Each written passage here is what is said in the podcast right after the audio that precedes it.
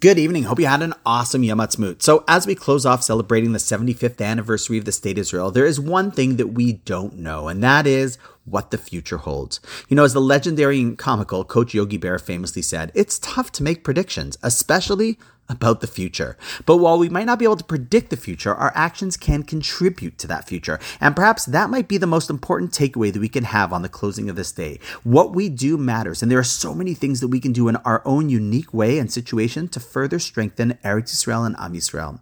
How? Well, I was thinking about this today because over the course of the day, there were a bunch of things that really drove home that point for me, and I hope they do for you as well. So, what have I seen over the past day or two that drove home that point? Well, firstly, for example, a good friend of mine who's a lawyer by day, but an awesome Jewish and Israel advocate by night, who's both intelligent and articulate and nice, figured that he could publish amazing articles of interest to help promote the Israeli and Jewish values that are so dear to him and should be to so many others.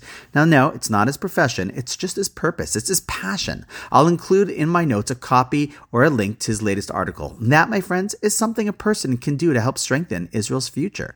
Another good friend of mine, proprietor of a fine food establishment and a fine fellow himself, decided that he actually knows a lot of people in the community who come in and out of his doors. So he created a WhatsApp group on Yom HaZikaron and introduced this to a vast spectrum of Jews, Jews in the group.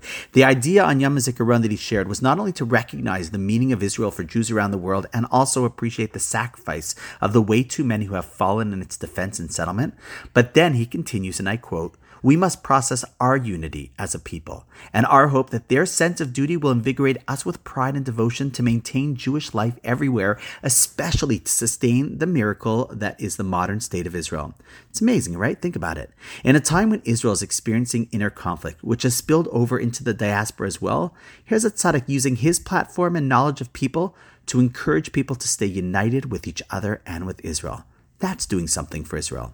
And also an amazing interaction in an elevator just today with a wonderful young man who also works at UJA. I struck up a conversation with a smiley young guy. After all, that is what elevators are for. Now, not to elevate our floors, but to elevate our relationships with the people that we're stuck in this box with. And want to know what I found out about this guy? This young man a few years ago, actually volunteered to join Sahal and served as a tzanchan, a paratrooper, for three years. It's amazing. Talk about what one person can do for Israel. So there you have it, just a few examples. We don't know the future, but we know that we can do things to give it strength in our own unique way.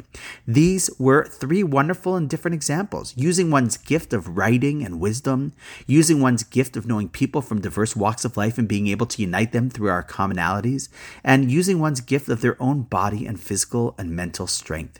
So, as Yom Ha'atzmaut ends, and we hope for a strong future, what gift that you have can you use to help make this concept a reality? It's definitely something to think about.